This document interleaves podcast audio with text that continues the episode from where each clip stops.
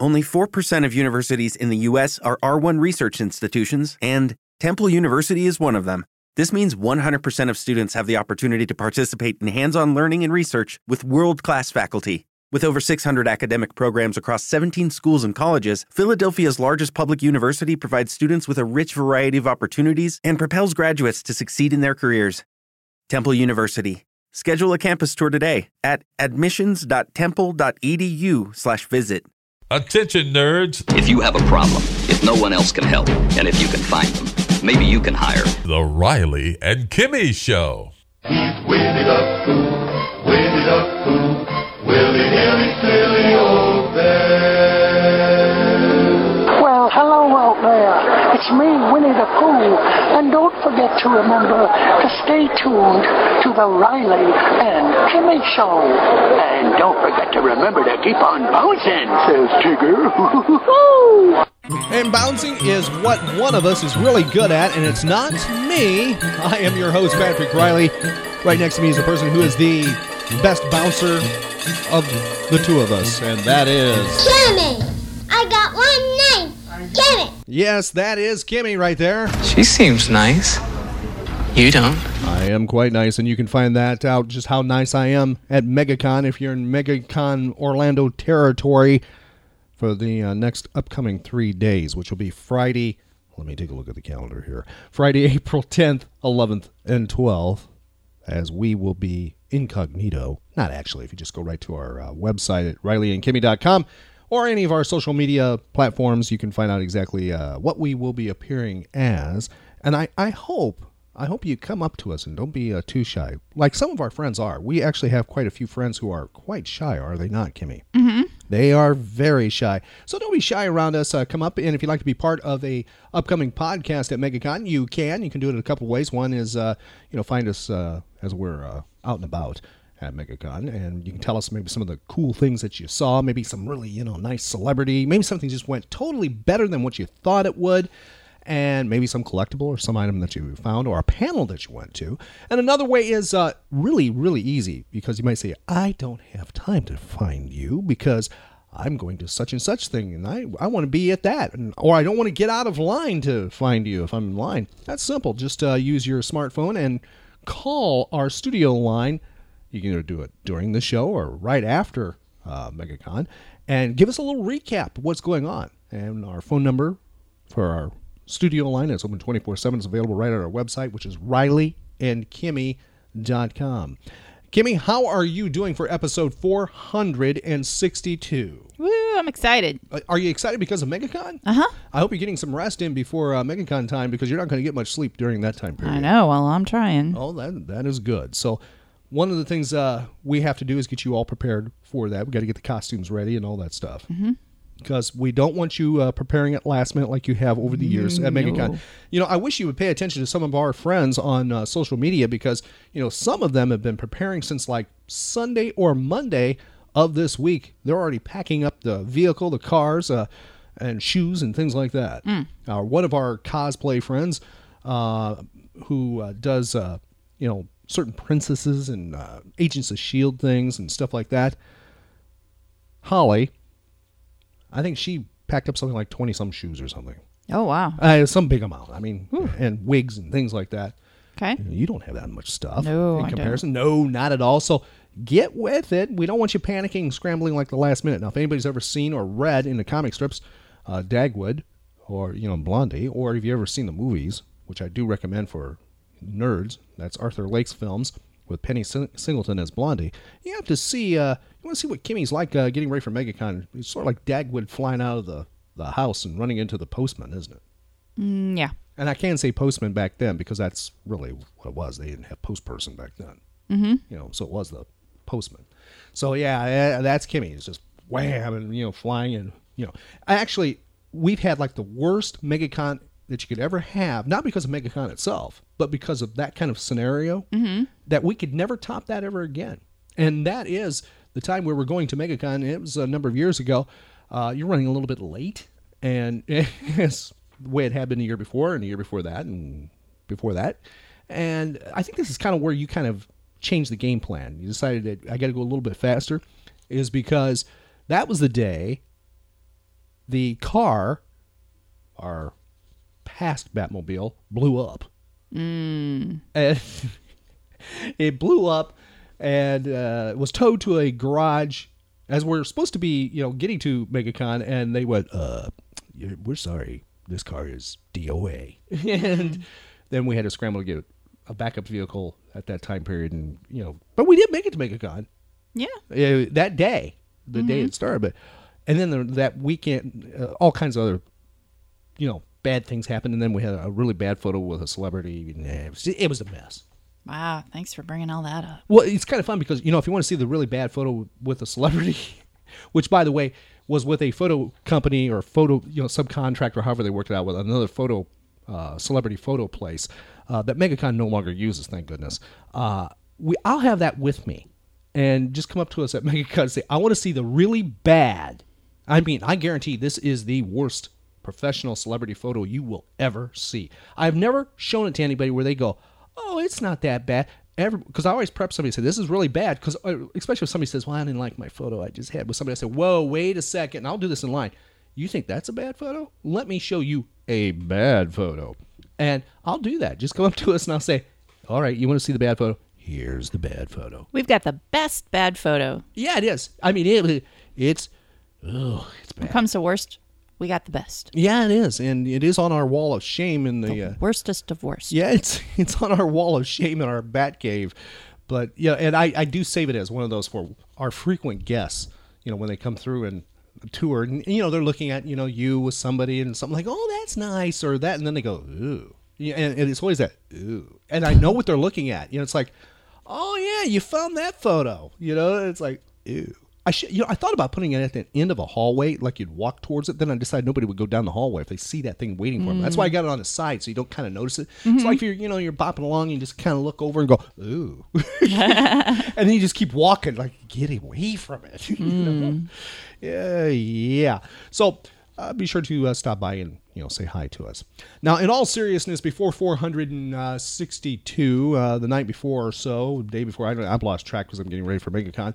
Uh, we went to a vintage movie. Uh, I'm very thankful to Amstar Theaters in Lake Mary and across the country. They're uh, they're showing you know classic films every Tuesday and Wednesday night doing that. And they have been doing that for a period of time but they're really doing it throughout April and May. We have an advanced schedule. We know what it is and everything and it's available on Amstar's site if you have an Amstar theater in your area. And we just saw uh, my favorite Star Trek film of all time which was The Wrath of Khan Star Trek 2 The Wrath of Khan from 1982 and I don't know if that's one of your favorites or not Kimmy. It is one of my favorites. yeah, it's it's probably my.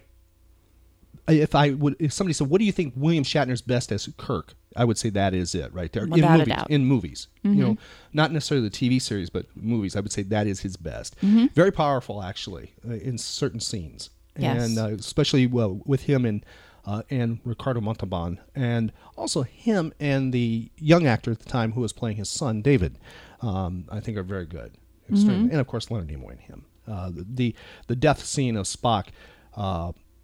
When I saw the reboot, the retool, reimagination of it in the latest Star Trek film, uh, I still thought that this 1982 version was far superior, mm-hmm. and it is, especially when you add to the fact they didn't have the technology, the uh, you know, cinema magic uh, at their disposal, the CG type stuff and things like that. It to me is still more powerful, and actually Shatner is very powerful in Nimoy in that scene, more more so than the reboot. Although I love the reboot reimagination thing. Don't get me wrong. I can they can both exist because they're two different universes in my Yeah. my mind. And it especially hits you now, of course, because Leonard Nimoy's gone. Yes, yes, it does.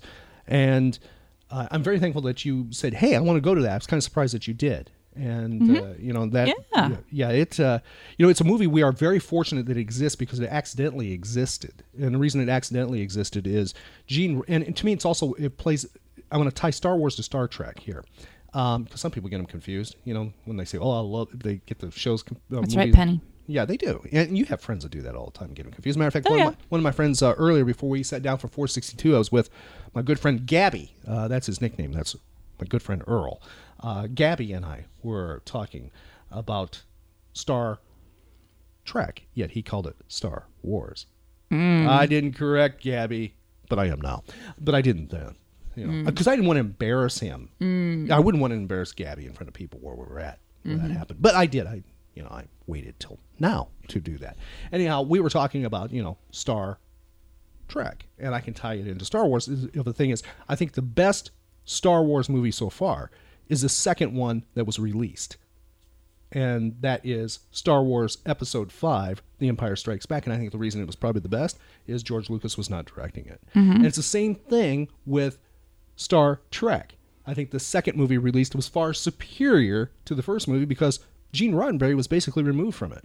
And the reason was because Star Trek the motion picture, which nobody wants to talk about, was a complete bomb. And being a complete bomb, and it was, uh, you know, Paramount almost uh, did not make another Star Trek. And they gave it one more try. And what they did was they gave it to somebody else. And they oh, I don't want to say bumped or tossed up uh, Gene Roddenberry to this official consultation type role, uh, role. And and Shatner talks about that too. You know how he was removed. Roddenberry really from that. Roddenberry did not want uh, Khan to be utilized. He didn't want him to tap into that story. He he was bu- he was not butchering, but he was just totally a stick in the mud with the script that came in. He was he was he and I I've seen this in like other you know science fiction magazines and stuff like that. He was ripping the dialogue that Monta, uh, Ricardo Montalban was going to do, and he was just a negative person about it and did not want it made. Now it's interesting the story that he I believe had scripted that I've heard that Star Trek movies, the current movies, you know, the, that are being done, have looked at as a possible third film or fourth film or you know whatever in their storyline, and I think they could pull it off now because of technology and that script that almost was shot. And I'm kind of glad it didn't for one reason because we wouldn't have Wrath of Khan. Uh, but the the story was where the Guardian of the Edge of Forever, if you remember that, Kimmy, that's the one with Edith Keeler, uh, is is tapped for the movie. And what happens is, I believe it's the Romulans, could have been Klingons, but I believe it's the Romulans discover the Guardian on the Edge of Forever. They go back in time and they alter time. And what they've done is they prevent John F. Kennedy from being assassinated. And what that does is cause the space race not to happen, and uh, it it causes the space program to totally not you know occur in the United States, and eventually causes Starfleet not to happen. And Spock and Kirk somehow are protected in some time bubble. They're aware of this, and so Kirk and Spock got to go back and make sure that that event of November twenty second, nineteen sixty three happens. Now, I don't think they could have pulled that off back then. First of all, it's too close to the Kennedy assassination in time. Uh, there's been too much open wound for that. Uh, I'm not saying it's a great thing to you know be talking about that subject matter, but I think they could utilize it now, especially as a time hop type thing, and maybe not have that as the key event, maybe something else. Um, but I think it could be tooled now with Chris Pine and stuff like that, and look pretty cool. But back then, it was. Uh, I mean, the studio went, "What on earth are you thinking? The script ain't going to happen." And he was insistent that it should. Roddenberry and they said, "No, it's not." And they took a look at this other script, and they went, "Okay, this is what we're doing." And they actually stripped down the budget. The budget was almost like nothing compared to the movie, uh, the Star Trek, the motion picture, and they were able to pull this off.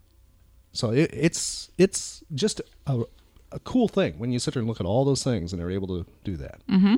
And if you like the new Star Trek films, by the way, you gotta love Wrath of Khan because there is some references to well certain things in Star Trek number one with Chris Pine that is in this Wrath of Khan film. Mm-hmm. I won't spoil that. Give you somebody a chance to check it out. Now, there's a sad note to this um, movie that we saw because Kimmy uh, tapped me just before the movie started and gave me some really bad news. And um, it actually affected me for a bit for watching the film because somebody passed in the world of Hollywood. And, you know, a lot of people will not know who this is, which I think is unfortunate. Now, I will go to the official release of it. The Hollywood Reporter reported that Stan Freberg, whose freewheeling comic career in advertising garnered him worldwide acclaim and whose satirical entertainments abounded on television and radio and on records, passed away. He was 88 years of age. Now, Stan Freberg died of natural causes at a Santa Monica hospital. His son and daughter, Donovan and Donna Freberg, confirmed to the Hollywood Reporter. Now, Freberg, whose inspirations were Jack Benny, Fred Allen, and Norman Corwin, worked in cartoons for decades, starting in the 1940s. At what age, Kimmy? Hmm, 19. He was 17 years old, just out of high school. Okay. Actually, got on a bus, said, Take me to Hollywood. They did. He was living in Pasadena, California. That is relatively close, but it's not that close for especially a 17 year old back in 1940s. And he went to Hollywood one purpose, one goal. He had a suitcase in his hands. He was going to be in doing voiceover work in cartoons and stuff. 17 year old went into an agency, actually found one, and they kind of laughed at him coming in. And they're like, Yeah, kid, show us what you got. And he could imitate and mimic all the cartoon voices of that time period. And they're like, oh. And that's how it started at 17 years of age. Now, he provided the voice for Junior Bear in the 1948 Chuck Jones Looney Tunes cartoon, What's Brewin', Bruin? And he famously played the three pigs, the wolf as well, and the singing narrator in another Looney Tunes classic, the 1957's The Three Little Bops. Now, he teamed often at Warner Brothers with the great Mel Blanc and also June Foray. Now, can you tell me who June Foray uh, was the voice of? Something that she's really known for? Rocky the Squirrel? That's right, and so many other characters too. If you watch, uh, and Rocky was not Warner Brothers, but so many Warner Brothers cartoons, she was like the prime voice. I mean, she was like the female version to Mel Blanc. And he also worked with somebody else by the name of Daws Butler, who was in the Hanna Barbera stuff, you know, like uh, Huckleberry Hound and other voices. They teamed up together eventually on uh, Freberg's radio program and, and comedy albums as well. Now, Freberg also was a voice of Beaver in Disney's Lady and the Tramp in 1955. I know that's a favorite film of yours. Do you remember the Beaver? Mm-hmm. That's Stan Freberg right Cool. there. Now, for the feature Looney Tunes Back in Action in 2003, he was heard as a baby bear. Now, early in the 1950s, Freberg helped create and write the Emmy Award winning comedy Time for Beany. Now, have you ever seen that uh, thing? Time No. for Beany? Now, I have a very old nerd friend up in Normal, Illinois, who uh, grew up in Chicagoland, and he he would always go on and on about Time for Beany. I've seen some clips of it. Looks unique, especially when I take a look at it. That's from the early 1950s. Now, the show was working with puppets, which the, the Stan was a puppeteer as well, and it these puppets would perform on the show. And some people would say, well, it was kind of droll and off the wall, and it did had off the wall humor, and it appealed to so many fans across the country, including Albert Einstein. It was his favorite. But during the time Beany was being written, in its early days, well, Stan Freberg and those who were with him, including Daws Butler, did not have an office. They would write in coffee shops at night. They would also write in cars, and they were not their own cars. Their agent told them that he had a friend who had a car, a convertible, and they could go right on, on example, Sunset Boulevard and whatever street, and they would, and then they find out somebody come and go, "Hey, what are you doing in my car?" This is real, and they get kicked out and they go running, and and Stan would be carrying his typewriter, and and I'm not kidding. And then eventually their agent said, "Hey, I got a place, man. I got a place. We got a new office. Uh, it's being it's being remodeled. What turned out to be a, a condemned building." Okay. that they were in, but they didn't realize that right away. And there's a lot of stories about that, and you can find that in Stan Freberg's autobiography, which Kimmy got me oh not that long ago. I think you got that for Christmas for me, didn't you? Mm-hmm. And it's a great book, and it's titled "It Only Hurts When I Laugh." What are you looking at? That's the book. I have the Trying book. to right- help you. Well, I have the book right there. Okay. I brought it for show and tell. It's Stan Freberg's book. Do you need it? No, I don't need it. No, I do not need it. I've read it. I don't need it, Kimmy. But I recommend anyone to uh, read it because it's a great book. Anyway, he goes in details about the, the creation of that show and other programs as well and things like that. I mean, it's really cool. Now, if you like Weird Al Yankovic, Weird Al Yankovic would not exist if it wasn't for Stan Freberg. Now, Weird Al called Stan Freberg a major influence on his career. Quote, very sad to say that one of my absolute all time heroes has passed away. That's what Yankovic wrote on Twitter. He also wrote, R.I.P. Stan Freberg, a legend, an inspiration, and a friend. Unquote. Stan Freberg also was known for his musical parodies. He won a Grammy Award in 1959 for his best performance, documentary, or spoken word for the best of the Stan Freberg shows. I thought on the Riley and Kimmy show, what we do is pay tribute to this comedic genius. Uh, to me, he is the prime example. Only one other person I'll put right next to him, and they're they're a little bit different what they did uh, for the golden age of radio as masters, as the top of their game, as the best of the best. The one would be Orson Welles, and the other is Stan Freberg. And I hope people will give this a chance because Stan Freberg influenced so many individuals. He was ahead of his game. Uh, he would challenge censors.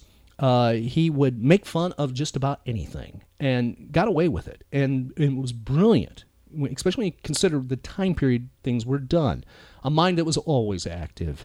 And, you know, I it's somebody I really regret I never had the opportunity to meet. One of our friends to the Riley and Kimmy show in Normal, Illinois, a different one, by the way, in Normal, Illinois, who was from Hollywood, California originally Pasadena as a kid and then moved to Hollywood and worked in Hollywood. And matter of fact, uh, was my mentor starting me in broadcast. Knew the late great Stan Freberg, and I wish I could get him part of our show. I have a call out to him because he does have some stories about Stan Freberg, and I'd love to hear those directly. But what we're going to do is go back in time to old time radio, the golden age of radio, the theater of the mind. And what we'll do here is play one of Stan Freberg's radio shows. Now, this show really shocked individuals in its day. It was a replacement for the Jack Benny program, which, by the way, he was a big fan of. Stan Freberg was, and you know. Benny was by this time period, he was doing radio at first and then did radio and TV at the same time, and then eventually said, you know, I just want to focus on the television end. So Stan Freberg was the replacement. And in 1957, the show came on, and it was a tough sell because uh, advertisers didn't like the fact that he made fun of advertisers. And he did. And he refused to allow any tobacco products to be marketed, presented on his program. He was very anti smoking and did not want them to be part of this, which was at this time period rare because they were part of radio programs. A lot of times they were a big sponsor. So CBS did not have that sponsor or any of the tobacco uh, companies available. They, they just couldn't do that and they could not find a sponsor. So he and they, CBS, went around and around. Matter of fact, one of the episodes, he actually sponsors the entire show himself. He buys mm. the advertising of the show and, and, promotes himself in this funny, bizarre, weird way. As he's noting, nobody will advertise. and it's pretty cool. Another one that's, I mean, they're, they're all brilliant pieces. And we're going to give a sample of one right here, which I think stands out. It's with Daws Butler a voice of Huckleberry Hound, and so many other cartoon voices. That's why this is ear candy. You will spot or hear, go, oh, wow, I know that voice, or wow, that's an interesting read of something. If you like voiceover stuff, this will be fantastic for that. What this is, is as Freberg was fighting with censors, CBS's censors at times, he decided to make fun of CBS and CBS's censors. And he does that with an episode that is called basically the CBS censor and they didn't really love this. Anyhow, it's from August 18th, 1957, and you could hear sort of really what was going on with the Stan Freberg show from a you know the conception of the episode is what it's about, and how the censor says, "Well, you can't say that. You have to change that because you're going to offend people by saying that. So you got to change that. That's not funny." And he goes through this thing with Daws Butler. Daws Butler plays the censor, and it is just cooler than cool to me. It's ear candy. So please give it a shot, give it a listen. You can share it with anybody. It's a fun thing, and if you love comedy, you love Weird Al Yankovic, you like that kind of humor, you will love this. Be sure to tell everyone about it. Going back to August 18th, 1957, here's Stan Freberg. Good evening. Well, this was the night we were going to bring you tap dancing around the world, but due to a jurisdictional dispute between the four stepbrothers and Mrs. Arthur Murray, uh, it'll have to be postponed a bit. But it's great to be with you tonight. We have a. Uh, pardon me, Mr. Freberg, but my name is Tweedley. Well, we all have our problems. I am the censor from the Citizens Radio Committee, and uh, I feel. You, uh, from the Citizens Radio Committee, you say? It's exactly what I said, yes. And what, I, is your, what is your purpose in being here? I must okay all the material used on your program here. And I think the best method is to just sit back here and interrupt when I feel it's necessary. You mean you plan to stop me every time I do something that you think is wrong? Exactly. I'll just sound my little horn like this. and then you stop, and I'll tell you what's wrong. Uh, somehow I can tell this is going to be one of those days. You just go right ahead, Mr. Freberg. Don't mind me. Yeah. Now I'd like to say. You forgot to say thank you, Mr. Freberg. Politeness is an essential in radio programming. Your program goes into the home. We must be a good influence on children. I see. Uh, well, uh, that's a nice little horn you have there. Mm-hmm. Thanks very much, Mr. Tweedley. You're welcome, I'm sure. I'd like to sing a old river song in honor this week of National Mississippi Riverboat Paddle Wheel Week. Mr. May, if you please. Very polite, Mr. Freberg. Thank you. Old Man River, that old... All right, Tweedly. Politeness I dig, but what in the world is wrong with Old Man River? The word old has a connotation some of the more elderly people find distasteful. I would suggest you make the substitution, please. I suppose you insist. Precisely. You may continue. Okay, music. You forgot to say, Say thank, thank you. Yes, okay. Thank you, Mr. Tweedley. You're quite welcome, I am sure. elderly man river, that elderly man river. He must know something, but he don't say nothing. All right, hold it, fellas. Now what, Tweedley? The word something, you left off the G. But that's authentic. Something. Something. Uh, that's the way the people uh, I'm sorry. talk uh, down there. The home is a classroom, Mr. Freberg. I know you said that. Keep in mind the tiny tots. And furthermore, think back. You'll recall that you said, but he don't say nothing. Mm-hmm. That was in quotes. Now, really, Mr. Freberg, that's a double negative. Do you mean he does say something? No, I just wasn't using my head, I guess. I mean, after all, it should be grammatically correct, keeping in mind Mind the tiny tots, yes. you probably mean he doesn't say anything. I, I, I suppose I mean that, yes, I guess. All right, uh, fine. You win. All right, Billy, music. Thank you. Thank you. You're welcome, I'm sure. Elderly man river, that elderly man river. He must know something, but he doesn't say anything. He just keeps rolling, rolling. He just keeps rolling along. He don't doesn't plant taters, potatoes. He doesn't plant cotton. And them, these, those that plant them are soon forgotten. But elderly man river, it just keeps rolling along. Excellent. You and me.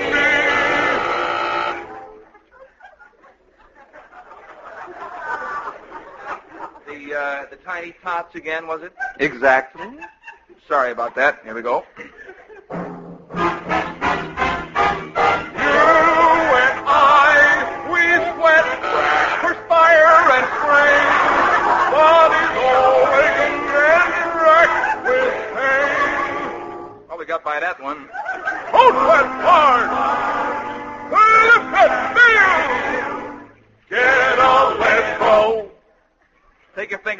Finger button, Mr. Tweedley. we know when we're licked. Well, that concludes Elderly Man River. Now turning to uh, the uh, sports page here. Oh, yes, and thank you for being with us, Mr. Tweedley. You're welcome, I am sure.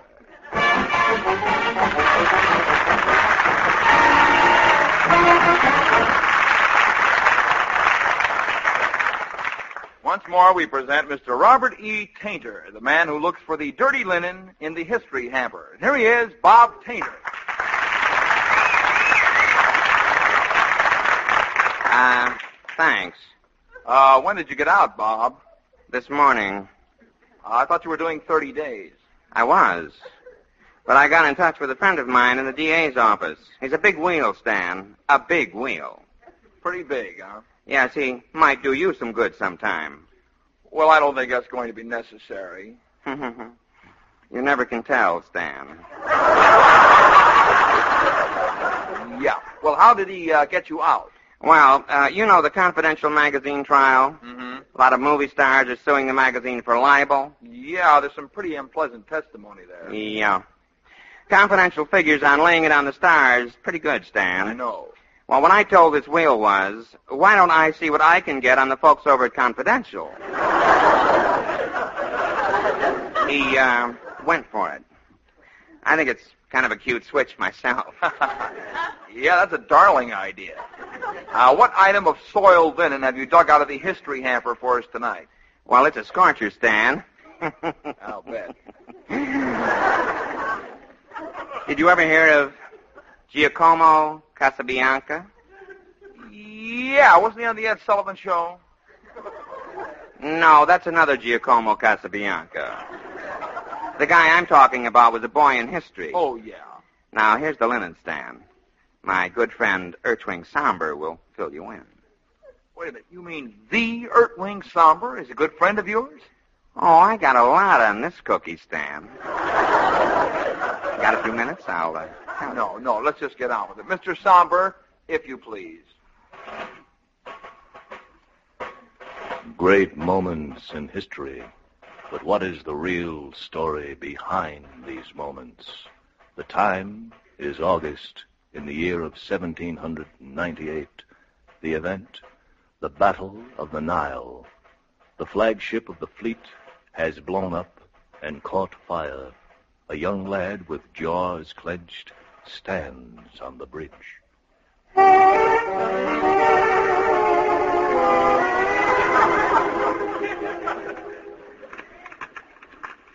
All right, boy. The time is now. Go stand on the burning deck. First you give me the money, then I'll stand on the burning deck.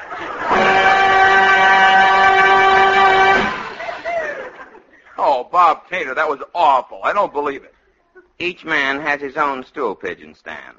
Yeah, but that boy Casabianca was a hero. Well, so was my grandfather until he chickened out on Custer's last stand. Let's get lost, will you, Bob? I want to introduce Peggy Taylor. Sure, Stan. No offense. Mm, here she is, Peggy Taylor.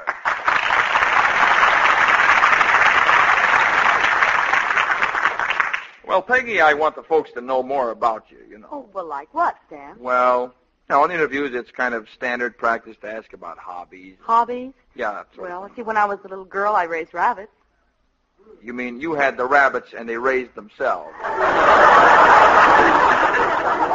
Yes. More to the point. Yeah. Pardon me, Miss Taylor. Oh, yes, Mr. Taylor. Where did you get the rabbits? Well, they were given to me. It could be the old payola, you know, Stan. Oh, stop it, will you? My father gave them to me. There. Now you satisfied? Sure, Stan. Maybe she had something on her father. Oh, just quit it, will you? Peggy wants to sing. Yeah? My friend at the DA's office will be glad to hear that. So will a lot of people. Sing, will you please, Peggy?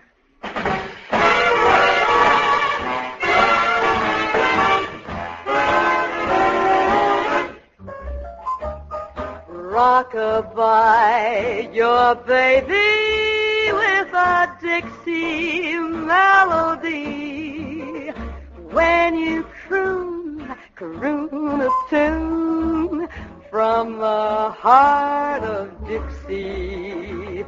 Hang that cradle, mammy mine, on that Mason-Dixon line and sing out from Virginia to Tennessee with all the love that's in ya. Weep no more, my lady, sing that song again to me. So soft and low, just as though you had me on your knee. A million baby kisses I'll deliver the minute that you sing that Swanee River. Rockabye, your rockabye baby with a Dixie melody. Rockabye your baby with a Dixie melody. When you croon, croon a tune from the heart of Dixie.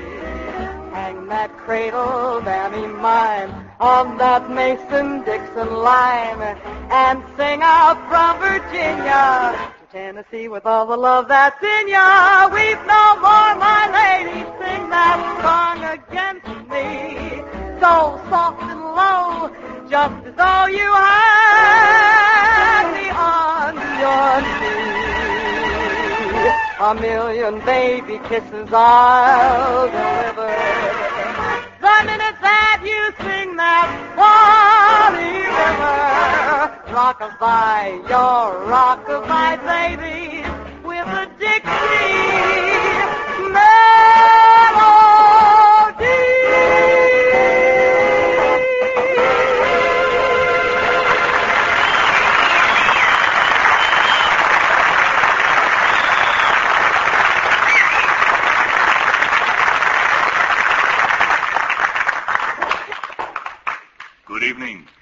panel of experts are with us once again tonight.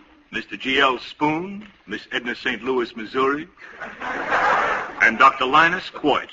I'm your moderator, Fulbrook Mason. Now, to meet the panelists, first of all, Dr. Quartz, I believe you received your doctor's degree at MIT. Uh, what was your field? I received my doctor's degree in Little Orphan Annie. that was my major. Uh, my minor was Little Abner.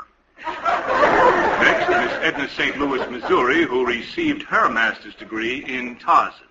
Yes, the uh, subject of my thesis for my master's degree was Tarzan and the Apes and his uh, influence on the 20th century culture. Hmm, All right. now, our third panelist, G.L. Spoon, uh, a roving reporter.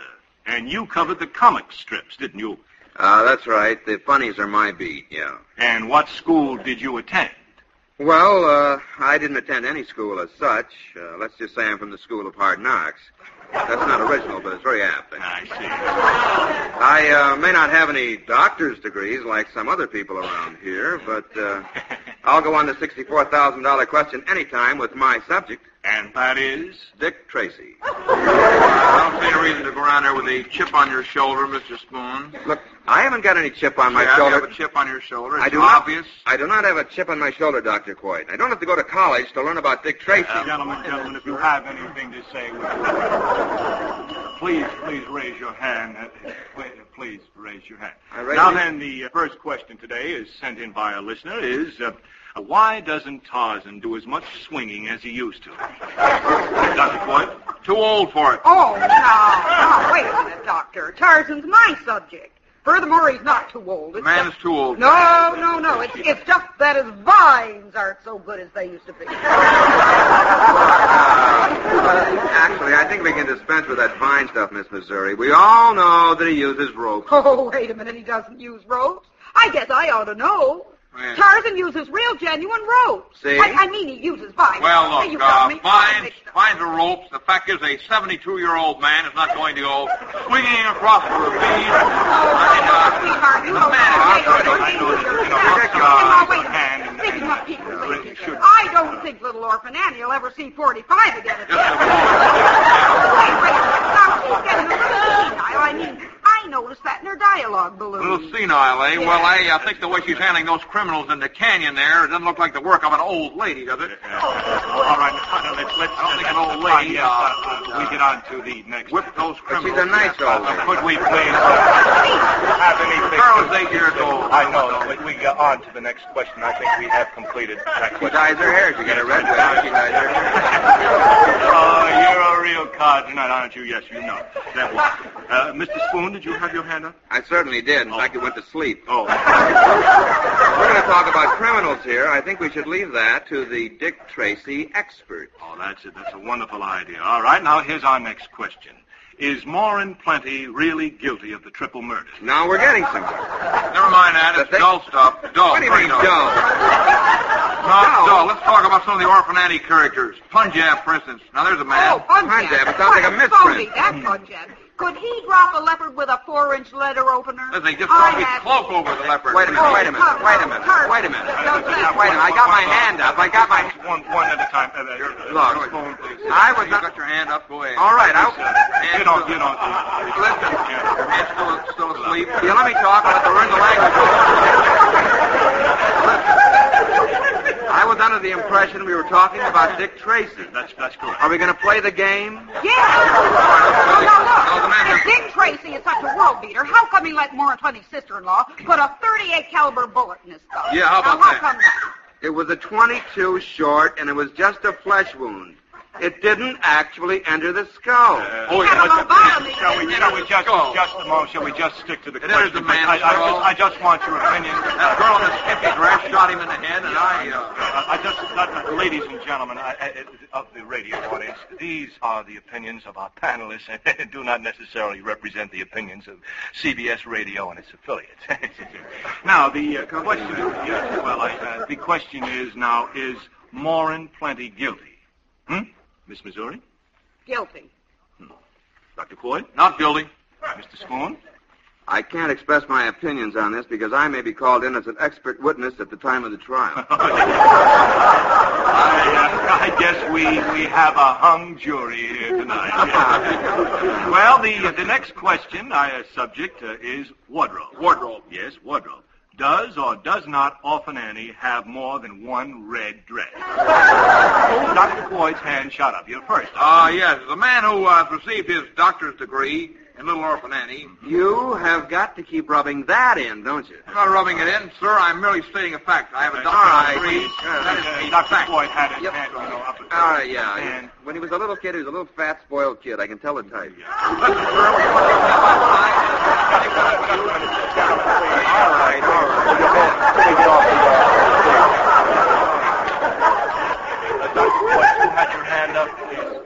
to. Uh, continue.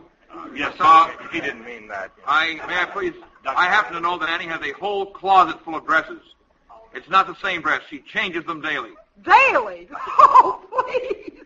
I can recognize the same dress day in and day out. Madam, they are different. They are different dresses. That is a fact. Take it from me. That's my subject. she breaks them up with a nice little blue sweater, chic belt, and scarf every once in a while. Then how did she break up those chic little white cotton stockings? Wait Now, she hasn't changed those stockings in 25 years. I, I take that as a personal affront, sir. A personal affront. I intended it as so. Even if we were the same pair of stockings, I think Annie would rinse them out every night. It's so like her. It's so like her. Oh, so like. He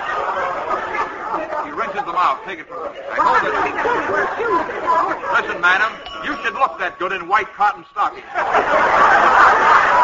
Rinse or unrinsed?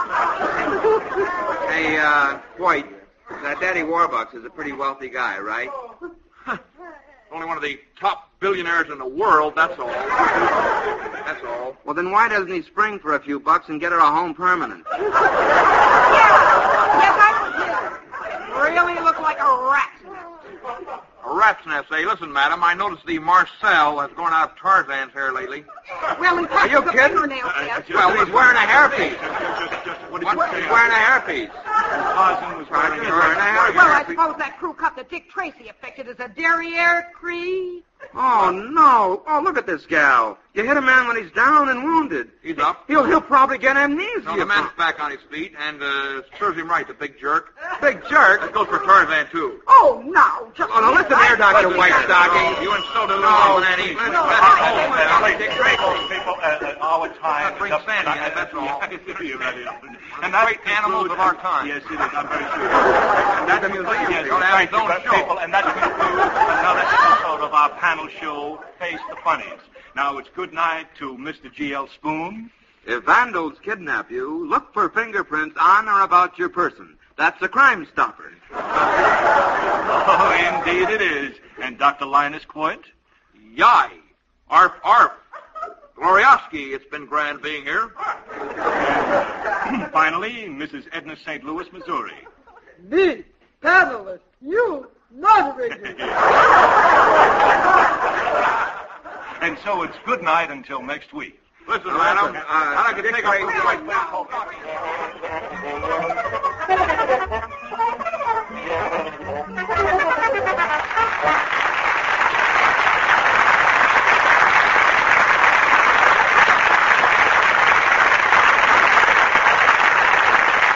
Well, now for my next number, I'd like to uh, sing a favorite.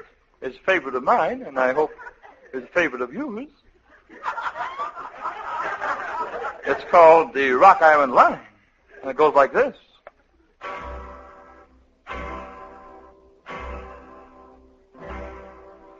Now, this here's a story about the Rock Island Line. And the Rock Island line, she run down into New Orleans. And just outside of New Orleans, there's a Pardon me big just a toll moment. gate. Pardon me. And all Pardon the me. trains. Pardon me. Yeah? Are you going to sing the song, or read it, or what? Well, I'm going to sing it, but uh, first of all, I always tell you of the story behind the Rock Island line, sort of sketching a little of the background, as it were. You are going to sing it, though. Yeah, I get to it. Well, let's get to it then, eh? Okay? And all the trains that come through the toll gate, why, they get to pay the man some money. But of course, if you got certain things on board, you okay, you don't have to pay the man nothing. I mean, you okay with him. All right, all right. Let's Okay. step it right along there. Let's snap it up. eh? Snap it up. Okay. And just now we see a train. She's coming down the line. And she wouldn't get up to the toll gate. The driver, he shot down to the man. He's saying, I got pigs. I got horses. I got cows. Look, you I got... can skip all of that. You didn't let me name all the animals. Yes, I know, but we don't get, he didn't let need me- that. He didn't let me get to the sheep. Well, that doesn't make any difference. Well, makes a difference to the sheep. Yes, I know, but let's get the train rhythm going and never mind the sheep. Okay? Half the driver, say, I got whole livestock, I got whole livestock, I got whole livestock. And the man said, well, you okay, boy? You don't owe me nothing. Just go right through. You don't pay me nothing. I mean, I, I, I, I didn't mention the sheep. I know, but let's skip the recitation. Well, I come to the best. Uh, let's get to the meat of I come to the best part now. I come to the part where the driver foo him.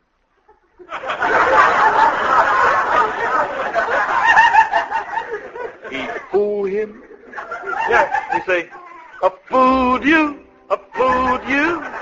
Look, let's just sing the song. Well, I think, uh, let me tell you how he fooled the toll gate driver Will with you the, just with the the pig song? iron. I mean, Will you just sing the well, song? Well, that's the payoff to the routine, you know. I think I get big reaction to it in clubs. Yeah, will you just sing the song, please? Oh, okay. A lot of a lot of people waiting to see how the story Will you just sing the song? come out, you know. Will you just sing the Well, song? okay, you've been disappointed, that's all. I'll take the chance. Okay. On the rock island line here's a mighty good road. On the rock island, you sure you don't want the pig iron part? okay. The line is the line to ride. On the rock island line here's a mighty good road. Well, it was right. I got the right. I might finally get the tick of that on the rock island line. Mumbles. What's this? Get your chickens at the station? Oh, get your ticket. Get your ticket at the station. Oh, get your ticket at the station.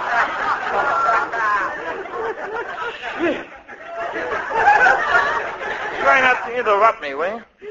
Hey, B, C, W, X, Y, Z. The cat's in the cupboard, buddy, don't fool me. no, wait, wait a minute. Wait, Oh, wait, the wait, rock wait, on the just, line just a minute. is a Mighty good- Wait, wait, wait, wait a minute. Wait a minute. Wait a minute. Line. The A, the A, B, C, W, X, Y, Z with the cats in the cupboard. I. I don't know. What has the A, B, C got to do with the cats in the cupboard?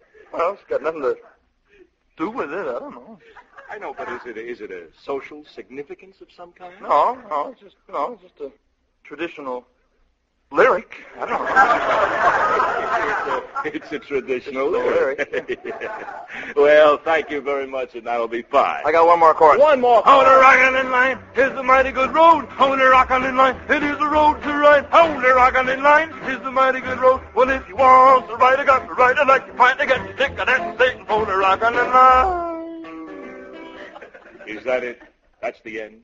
Yeah, I, I, I, I, I just hope it sells without the pig iron part. That's Oh, all.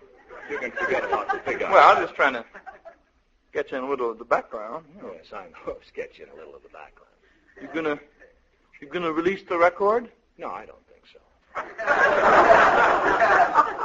Okay. Okay.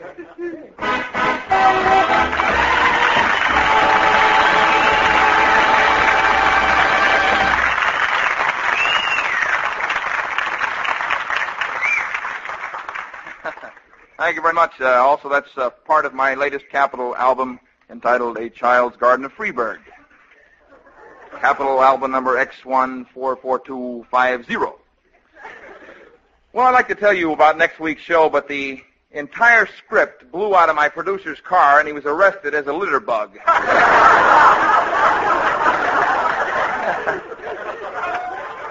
so, uh, as soon as he gets up bail, why, I'll let you know. I hope you'll be with us next week. Meanwhile, this is Stan Freberg saying thanks for being with us. God bless you, and good night.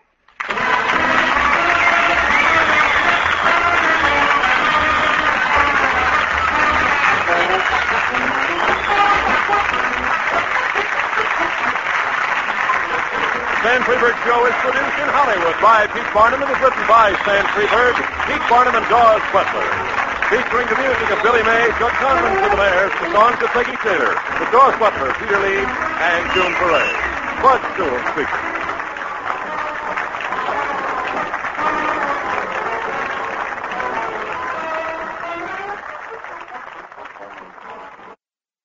Hello, it is Ryan, and we could all use an extra bright spot in our day, couldn't we? Just to make up for things like sitting in traffic, doing the dishes, counting your steps, you know, all the mundane stuff. That is why I'm such a big fan of Chumba Casino. Chumba Casino has all your favorite social casino style games that you can play for free anytime, anywhere with daily bonuses. That should brighten your day a.